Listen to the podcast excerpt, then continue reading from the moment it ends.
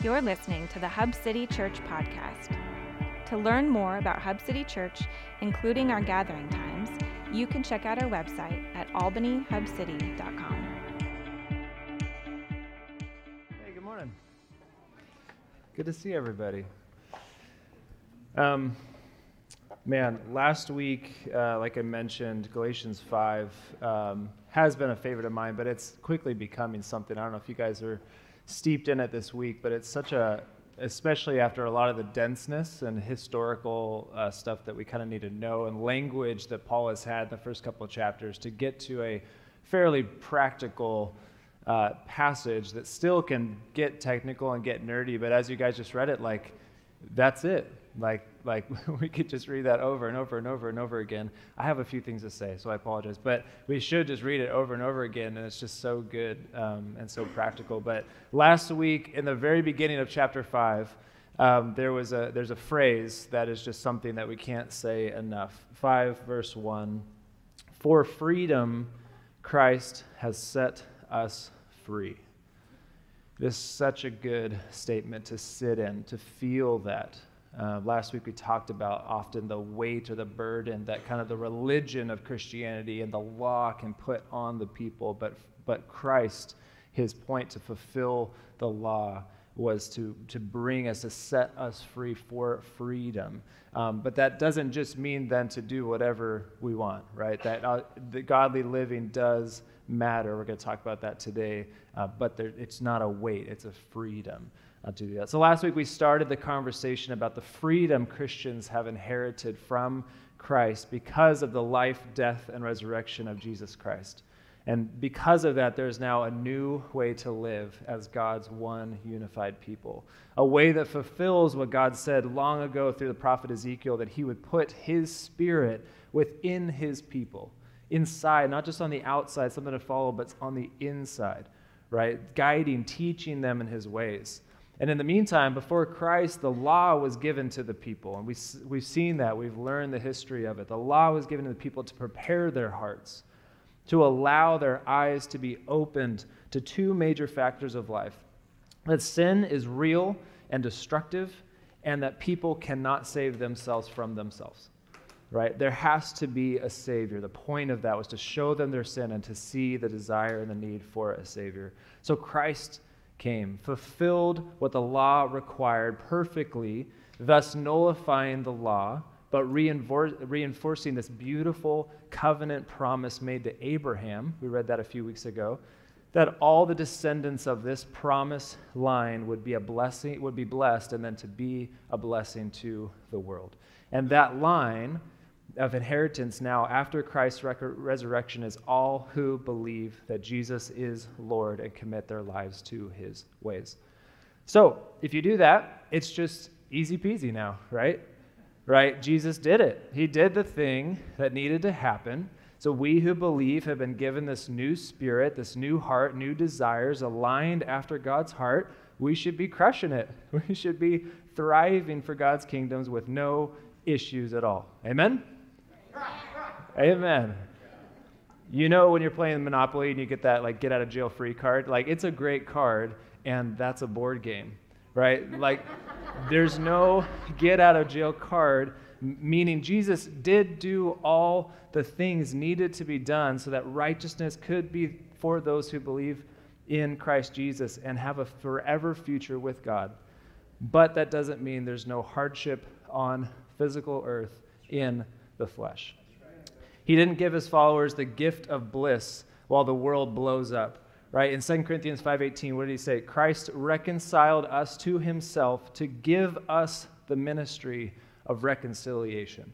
Literally, the job of going into messy, broken places to bring light to the darkness right? The places in life that are unkind often can, be, can produce more hardship. And Christ said, I'm sending you to those places. First, I came to the places in you that were broken and were unkind. We were once enemies, but now I'm sending you to be that blessing to the world.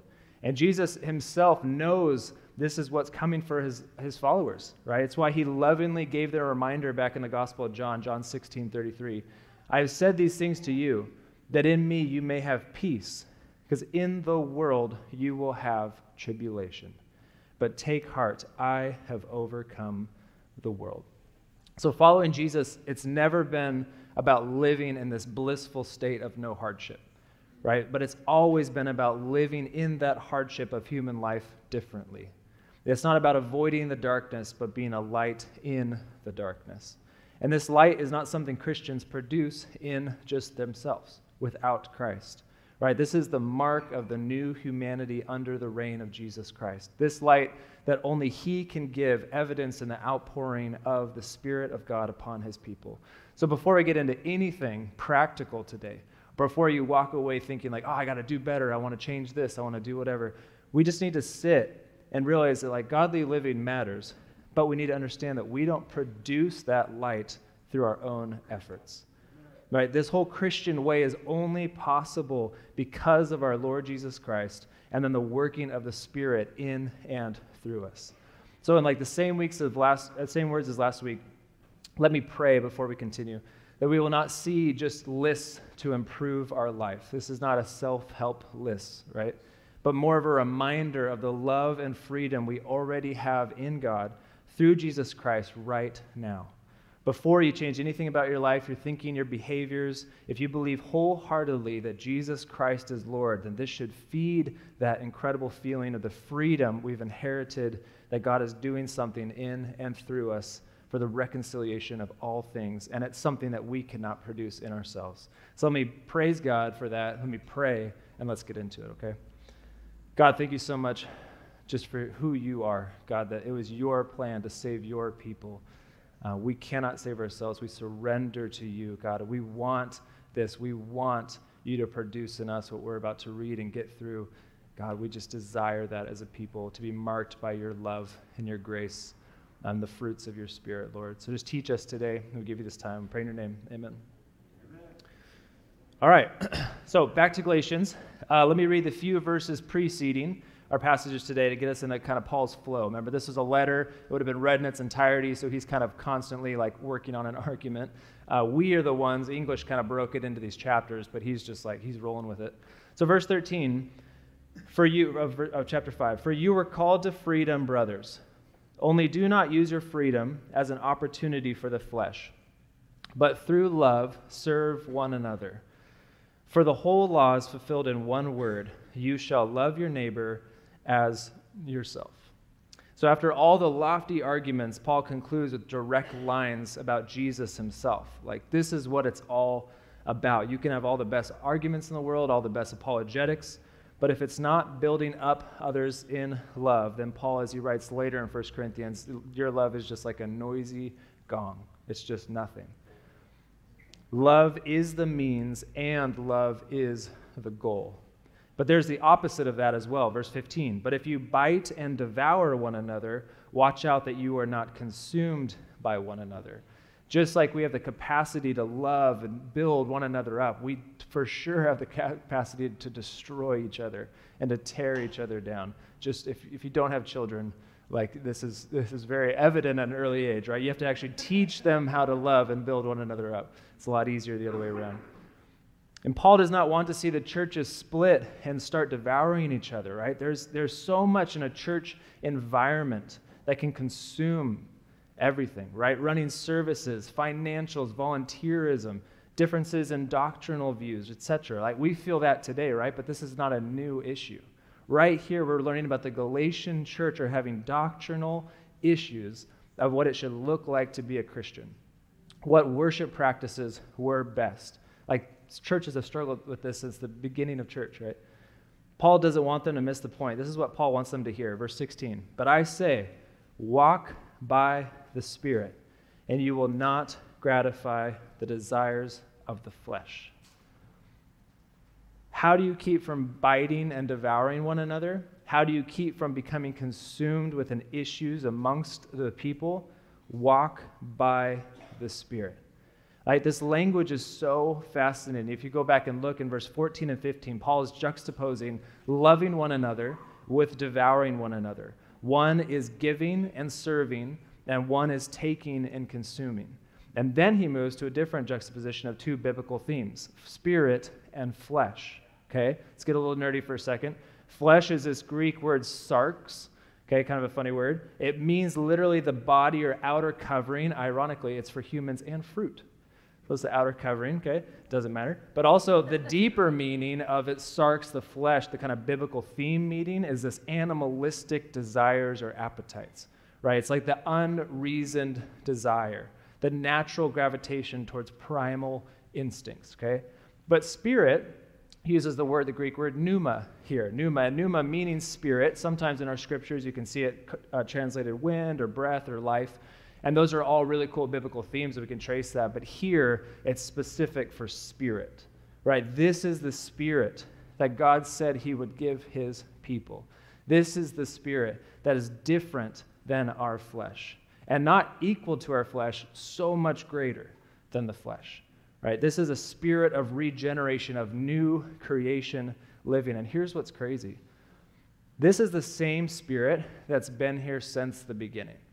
It's not just a new thing, right? The spirit is alive and active throughout the beginning of time. You could read that in the creation story, but also throughout the Old Testament. We love the Old Testament here at Hub City. And with particular people, and usually particular people of standing, you see how God has filled people with his spirit to make great moves among his people. I can't remember if I made a slide, so I apologize if I didn't. But um, I'm just going to read a couple of these. I can give you the references if you want. But there's, like, listen, and you can remember some of these stories. Joseph, Joseph was filled with the Spirit of God in Genesis 41, right? The craftsmen who built the tabernacle were filled with the Spirit of God led by the Spirit of God. The Joshua was filled with the Spirit of God. The judge Gideon, if you remember his story. The judge Samson. Saul was filled with the Spirit of God. And then it left, and then David was filled with the Spirit of God. The prophets were often filled with the Spirit of the Lord and given visions and given thoughts. John the Baptist was filled in the womb with the Spirit of God. This Spirit, there's so many more. That's just a short list, right? The Spirit of God has been alive and active throughout all of human history, guiding and leading. But the idea here is like go read all those stories and feel the unending power and possibilities that God can do through his people. And many of those people had important positions so that they could have great influence. It was understood that God chose those characters for a reason. There's a reason a lot of those characters were included in kind of this heroes of the faith list.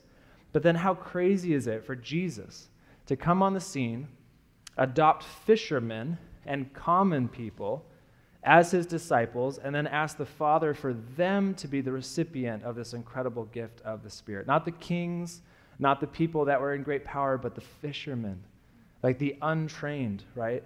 So that, that when I read that, and I read that whole history of God doing amazing things through people, and then I read that, like, I'm a common person, you know, very common, that someone like myself could be filled with the same spirit, same spirit of Gideon, of Samson, of Joseph, right? And be able to live a whole new way. And it seems that the, the scriptures assume that this should change you, right? That old self, that old way of life will not be desirable anymore more because of the new life that's found in the Spirit. And Paul's not just saying, like, just run from fleshly desires. He's saying, walk by the Spirit. And through the Spirit's power, and that what the Spirit is producing in and through you, much like He's done in all human history, will lead you in a way that is contrary to those fleshly desires, which are sin, often sinful by nature. Not all, but often. And you can avoid sin and still not walk by the Spirit of God. Right? Have you ever tried that? Have you ever tried that behavior modification of like, if I just don't do these things, I will love God? And sometimes it doesn't happen that way, right? You don't do those things and you just love yourself, you know? It's, it's very common, right? But there's an intentionality to allowing the Spirit to lead in life, and it will do much of the fighting for you. Paul says this in, in Galatians 5:17. For the desires of the flesh are against the Spirit and the desires of the Spirit are against the flesh, they're opposites together. For these are opposed to each other to keep you from doing the things you want to do. Now, does anyone feel that tension? That spirit inside and the flesh outside, and just at when you're kind of caught in the middle, right? This war, this pulling, the constant daily battle, the flesh pulling one way, the spirit nudging you the other way. And we feel this. Some of us who are less disciplined than others feel this more than others. Um, but we can all feel this tension. And this does not lessen the power of the Spirit. Okay, these are not two equal things. The Spirit is so much greater. This just heightens the sense of acknowledging the strong pull that the flesh has within us. Paul concludes, verse 18, but if you are led by the Spirit, you are not under the law. It's interesting here that Paul equates the law here with the flesh. Right? While people were still living in the flesh under the law, they needed the law outside of them to guide them and to show them their sinful ways so that they could repent and get back to good standing with God.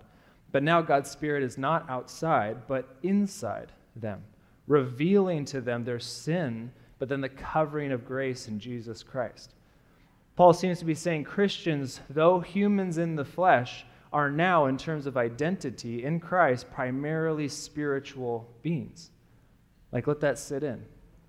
Primarily spiritual beings. Though, though we're in the flesh, it's the spirit that's being remade and then is remaking everything else.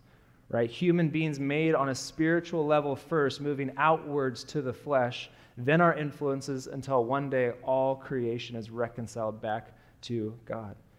The goal of the Spirit's work in and through us is not just for us in our own edification. But just like the promise to Abraham, the goal is to be a blessing out of what God has given you. It's always a filling up to be poured out, right? Not just to stay for our own sake. So the goal is there. Walk in the Spirit, for you are to be about spiritual things, and this is contrary to the flesh. Paul actually does a lot more commentary about this, um, and to read it real quick in Romans 7 21. I find it helpful. He says, So I find it to be a law that when I want to do right, evil lies close at hand. For I delight in the law of God in my inner being, but I see in my members another law waging war against the law of my mind and making me captive to the law of sin that dwells in my members. Wretched man that I am, who will deliver me from this body of death? Right? It's so real. Paul is not being idyllic here with the Galatians. He's not just saying like, "Hey, there's going to be no problems." Like he gets it. He understands the pull and how the and the flesh and how strong and powerful and how we are so easily enticed. He says, okay, verse 19. He says, "The works of the flesh, these are evident. These are obvious. We all can relate to this. We know this, right? Let's read through them. Sexual morality, impurity, sensuality, idolatry, sorcery, enmity, strife, jealousy, fits of anger, rivalries, dissensions, divisions, envy, drunkenness, orgies, and things like these. I warn you, as I warned you before, that those who do such things will not inherit the kingdom of God. So, first off, the works of the flesh are evident, or some translations say obvious. This doesn't necessarily mean that they're all just out in the open for everyone to see, right? But it's obviously the, these are just not of God. And that's what's so crazy is that it used to not be obvious. That's, that's so important to know. These actions were just humans living. This is the flesh. Then why wouldn't you do these things, right? Until God came around and said, hey, this is actually destroying you. Hey, the deceitfulness of sin is that these evil things have somehow in society been deemed okay and even good by some. Right? That is sin to, to define evil as good. Right? I'm going to give you now a new way to live, one that is truly life, because this is not it. This list is not. The world has taken what should be evil and made it good and right. And I'm going to remind you of what life is and what, it, and what, is, what life is and what is actually death. And the law was to reveal this list that was previously unknown, but now, because of the Holy Spirit, these symptoms of sin are evident. And this should make us praise God praise God that we can read a list of that and be like, I, I, I don't want those things. I don't want that. That's, that is the Spirit at work. The fact that Christians, even today, can read that list and say, Yep, I see those as sin. Obviously, those are sin. That's the Spirit opening our eyes and giving us insight into the life God has for us. And that's great. But I want to work through these because I think sometimes we read lists of these types of things and it just gets all jumbled up. It's like, ah, it's just sin, whatever. But I think it's important. Paul, it's specific that he said a lot of these words. So the first three are, are sexual in nature. Okay, so sexual morality, impurity, sensuality. And if you have any questions about anything, just ask your parents. Um, but Paul begins with these, these primarily kind of sexual appetites. That's my get out of jail free card right there. Um, the Greek word for sexual morality specifically is porneia, okay, literally where we get the, the word pornography from. But more than just a magazine or website or whatever, it means the perversion or twisting of true moralistic covenantal love of mutual respect and honor. Okay? It's, it's, it's literally sexual engagement outside of covenant. Okay, so just think about that. Without, without covenant and that kind of engagement. But impurity, it's a little bit different. Impurity means unnatural sexual practices. Okay, the misuse of sexuality. This is also the idea of removing innocence within that, within sexuality. And then sensuality is a little bit different. Other translations have debauchery, right? Is this it's the state of kind of dirtiness. Right? The definition is conduct shocking to public decency. It's this kind of private, behind closed doors, shocking behavior that would make people blush, kind of thing. Another definition is uncontrolled sexuality. He uses those specifically. Those are like, those are like little categories, same genre, right? But he's kind of hitting these layers of it. These are concepts for Paul as, as selfishly taking what God meant for good and love and twisting it for personal pleasure and desires right? These things do not lead someone towards unconditional and self sacrificing love that Jesus revealed to his followers of what love really is. The next few words are religious words idolatry and sorcery. Some translations have witchcraft. Now remember, there were lots, you could read the Old Testament, go read 1st and 2nd Kings. There's lots of idolatry. And there's some sorcery in the history of Israel, which is fascinating. But Paul, remember, he's also writing to Gentiles. He's also writing to people that grew up in all sorts of practices, all sorts of ways, right? This encompasses both people groups. So, idolatry is obviously believing in some other higher power to provide for what it appears God is not doing. And this is, as Paul writes in Romans 1, the worship of the creature rather than the creator. Sorcery and witchcraft is this secret tampering with spiritual powers, often evil, uh, majority of the time evil to try to gain something, to gain some power or some insight or something that no one else has. Right? These actions have always been deemed evil in scriptures and not of God. The next few words are interesting. They're all categorized as, in community. These are all community words, okay? Specifically, words that tear apart a community. Some of these are attitudes, and some of them are results that these attitudes create enmity. It's, it's literally hatred between classes, nations, and individuals. Okay? Strife or discord is the natural hatred and mistrust of others, a working against unity. Jealousy, not wanting others to thrive. Envy, wanting the self to thrive more than others fits of anger due to factions within the community of, of warring values. Like we see that in churches all the time.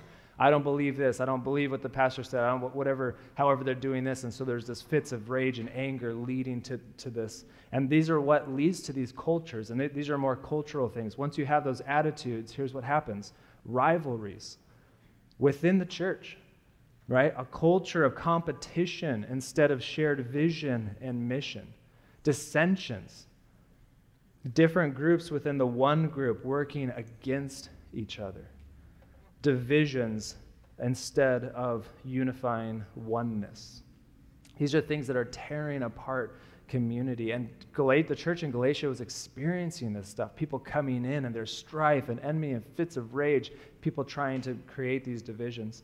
Paul ends this category with two more interpersonal behaviors drunkenness, orgies, and things like these. So th- these are more substance abuse category, right? Drunkenness is fairly obvious, but orgies is not sexual of nature here. He's using it as more like immoral drinking parties. Or the, the Romans would often have eating orgies, just meant people together. My, uh, uh, my dad is, was a pastor for years and years, and he told me yesterday, as I was kind of talking about this, He said they used to have um, the, these purging rooms. This is gross, I apologize, but these purging rooms where the, the Romans, they would have for days, they would have these huge feasts and they get together and they would just eat everything, gluttony, all this stuff. And then they go in these rooms, they make themselves purge, they make themselves throw up whatever so that they could keep going. And this was a party.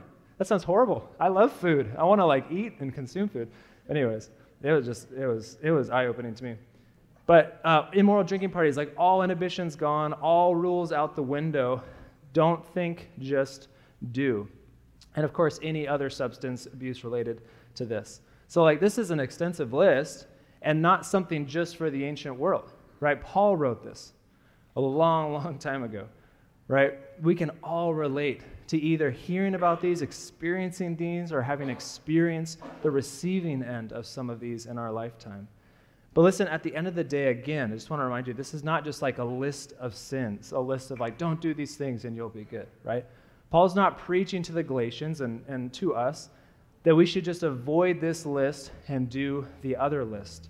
Like, sin is the broken, corrupted state of God's world. And that corruption continues within us that gives way to these fleshly appetites. It's the thing in us that can somehow look at something so obviously not good for us and we justify it somehow. This is a list of works that comes from a life that is dependent on the flesh and lives for the desires of the flesh, and this is what it produces. Like these are the markers of the fleshly life. The fleshly life does not reflect the values of God's kingdom and not what the heirs to God's kingdom should concern themselves with. Now, I, th- I thought it was helpful for a more general, overarching summary.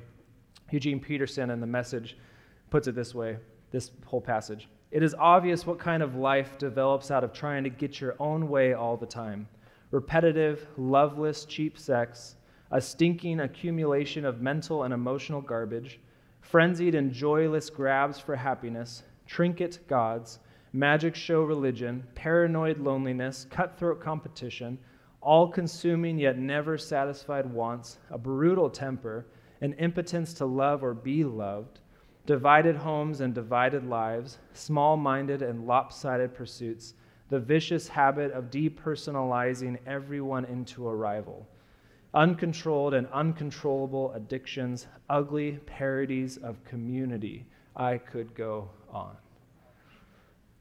But here, Paul writes then what I would call the list of freedoms that we have in Christ, right? The list of God given freedoms through his Spirit that he wants so badly to produce in and through us. This list should be what Christians hunger for, what we long for. Verse 22 But the fruit of the Spirit is love, joy, peace, patience, kindness, goodness, faithfulness gentleness, and self control.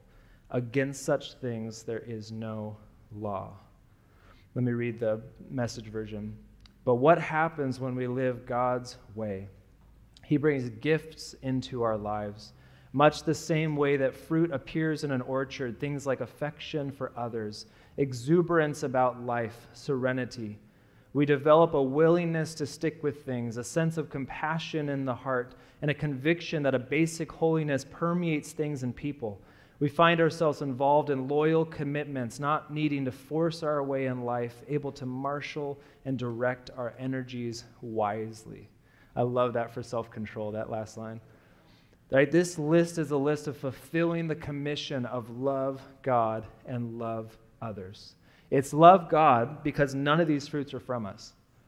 Right? That is why there's no law against them, not man made. These are the fruits of the Spirit. Those who have rejected God and want nothing to do with Jesus can love to the best of their ability, to have grace to the best of their ability, or joy to the best of their ability. But I would argue the highest level that human will could produce in this list is nowhere close to what the Creator could produce in us. And Christ said, Apart from me, you can do nothing. So if you want more of this list, it's not do better, be better, produce more from behavior. It's a list of surrender, right? It's saying, listen, God wants to produce all these things in your life, and we should want that. But what you have to do is surrender and root, or as we talked about last week, yoke yourself to Him. Right? These are all His strengths in our weaknesses. Let me say it again love, joy, peace, patience, kindness, goodness, faithfulness, gentleness, self control. Think about it. His perfect, unconditional love in our finicky, who could please me today kind of love. His joy in our gladness and in our suffering. His peace in a world of chaos and hurry. Then to be a people in a community that have these values His patience, which is slow to speak and slow to anger. His kindness when it's so much easier to be critical his goodness in a world bent on secrets and hidden agendas and untrustworthiness. His faithfulness in a world constantly exchanging the truth for lies. His gentleness in a world that is harsh when we feel like failures over and over and over again. Leading to a life led by the Spirit that is His grace and guidance to not be out of control, but marked by integrity and self control. And here's the key distinction we can't take the fruit without the source. We want the list, but we don't want God. Like, you're right? We can't do that. There's a great quote from Tim Keller in his book, Galatians for You. It says, Do the apples on the tree make it alive? No. if you tied apples onto a dead tree's branches, that would not make it alive. The apples don't give life, they are a sign that the tree is alive. But the life produces the fruit, not the other way around right? There's a temptation, even in wanting this list to be produced in us, that we strive for it on our own. We want to take matters into our own hand. This is the curse of being human, right? Abraham did this with Sarah, right? Hence last chapter, where he had two sons, but only one of promise, right? In the very beginning, what is this? I want to take from the tree for my own because it looked good for eating. What Paul is trying to, to get at in the Galatians is see that even though there might not be a law to follow, godly living still really matters, right? We, that, that's, it's God producing in us what we could not produce in ourselves. Christians are freed up from the law as their salvation, yes, but there is still very much an intentional life to be lived, and it's just all under the grace of Christ, which gives the freedom to live unashamedly in the Spirit. These two lists are two very different people and how it looks in life. And here's Paul's conclusive thought, leaving no doubt if someone's like, well, can I take a little bit of this list and a little bit of this list and kind of like straddle the fence, right? Verse 24. And those who belong to Christ Jesus have crucified the flesh with its passions and desires. That's strong language. Like early on this series, we looked at the idea of circumcision. Okay? And if you remember that, you can go back and listen to that. Romans 2 is really helpful here. Paul kind of brings this insight. For no one is a Jew who's merely one outwardly, nor is circumcision outward and physical, but a Jew, a, a believer, is one inwardly, and circumcision is a matter of the heart. By the Spirit, not by the letter. His praise is not from man, but from God. So circumcision is this idea of being cut off. We've talked about this a lot from the world, right? Set apart for something different, a people marked by being different. But P- Paul here is using the ultimate connection with this idea of circumcision of the heart, now with the crucifixion of Jesus in the flesh. The old self is on that cross with Jesus. The old me that looked like that first list and wanted those things, desired those things, didn't know any better, that self was crucified with Christ. Now we can see clearly. Now our eyes and minds have been opened to the deceitfulness of sin and a death it can only bring. It is now the new man and the new woman, the new child of God, that is set apart to being made into new life because the old me was crucified with Christ, so that in his resurrection can also be my resurrection, can also be our new life. This new resurrected life is the Spirit first, and one day will be fully established on earth. But for now, Paul continues, verse 25. If we live by the Spirit, let us also keep in step with the Spirit. Let us not become conceited, provoking one another, envying one another. Living life in the Spirit is uniting, encouraging, building up, not as Paul ends the chapter, conceited, provoking one another, envying one another. Living by the Spirit is both intentional and passively happening in us, and consequently in our community right? We keep in step with the Spirit. This is a life to be lived intentionally. We strive for the ways that root us to God so that the fruit of the Spirit can spring forth. But remember, the fruits that we want to see in our life is produced by the Spirit, not our fleshly attempts. I feel like we cannot say that enough. Our attempts at love, grace, joy, peace, etc., outside of the Spirit, are cheap imitations and not lasting. Right? So godly living matters, even though we can't produce it ourselves. And that's the point. That's the point of this morning that we want to surrender to God so that He can produce in us godly lives so that we can be a true light in the darkness. And that creates a community culture that is more of a beacon for the world. Like the world is addicted to the flesh, and there's, we could be a beacon of something that is truly different, truly life. And this is what Paul wants so desperately for the community in Galatia and the hope for all Christian communities. But I do think, as we end, I do think there is some direct application here that we can walk away with some helpful habits to form habits of surrender. Okay? Godly living does matter. As with most writers, they can say it so much better than a guy up here speaking into a mic, right?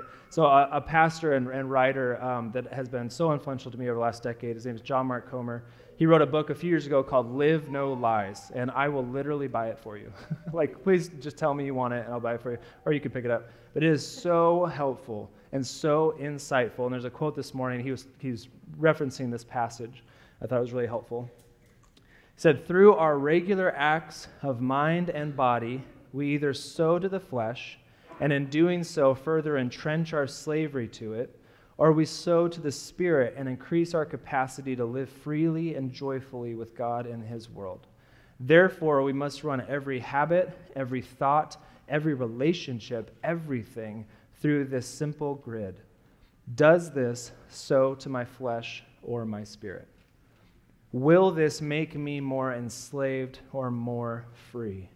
More beastly, remember that animalistic appetites? More beastly or more human? Remember, the key to spiritual formation is to change what we can control, our habits, to influence what we can't control, our flesh. I find that so helpful. What would it look like to be a whole community that instead of all the first list, we had habits that were forming us to be a surrendered people marked by the fruit of that second list. Again, there's the reminder of the freedom and love that we already have in God, in Jesus Christ, that even without any action, God is still working in and through his people, remaking us into that new creation because of his grace. But there are some ways that we can live into that godly life and be intentional about it. That is truly freedom. And it can't be just do more, be better, stop sinning. It's more like draw closer. Who, who you are right now, no matter what's going on in your life, like draw close to God. Be regularly, daily, multiple times a day in His presence. Do the action of planting yourself as near to God as possible and soak up who He is. And I want to end with what, what I think is the perfect way to put this in Psalms chapter 1 that our, our actions matter, but our actions are not the source of that life giving fruit. That, that blessed is the man or woman who is close in proximity to God by way of meditation on his truth, his word, and knowing God's heart intimately. This is Psalm 1 3 to 4. Blessed is this person. He and she is like a tree planted by streams of water that yields its fruit in its season its leaf does not wither, and all that he or she does, he prospers.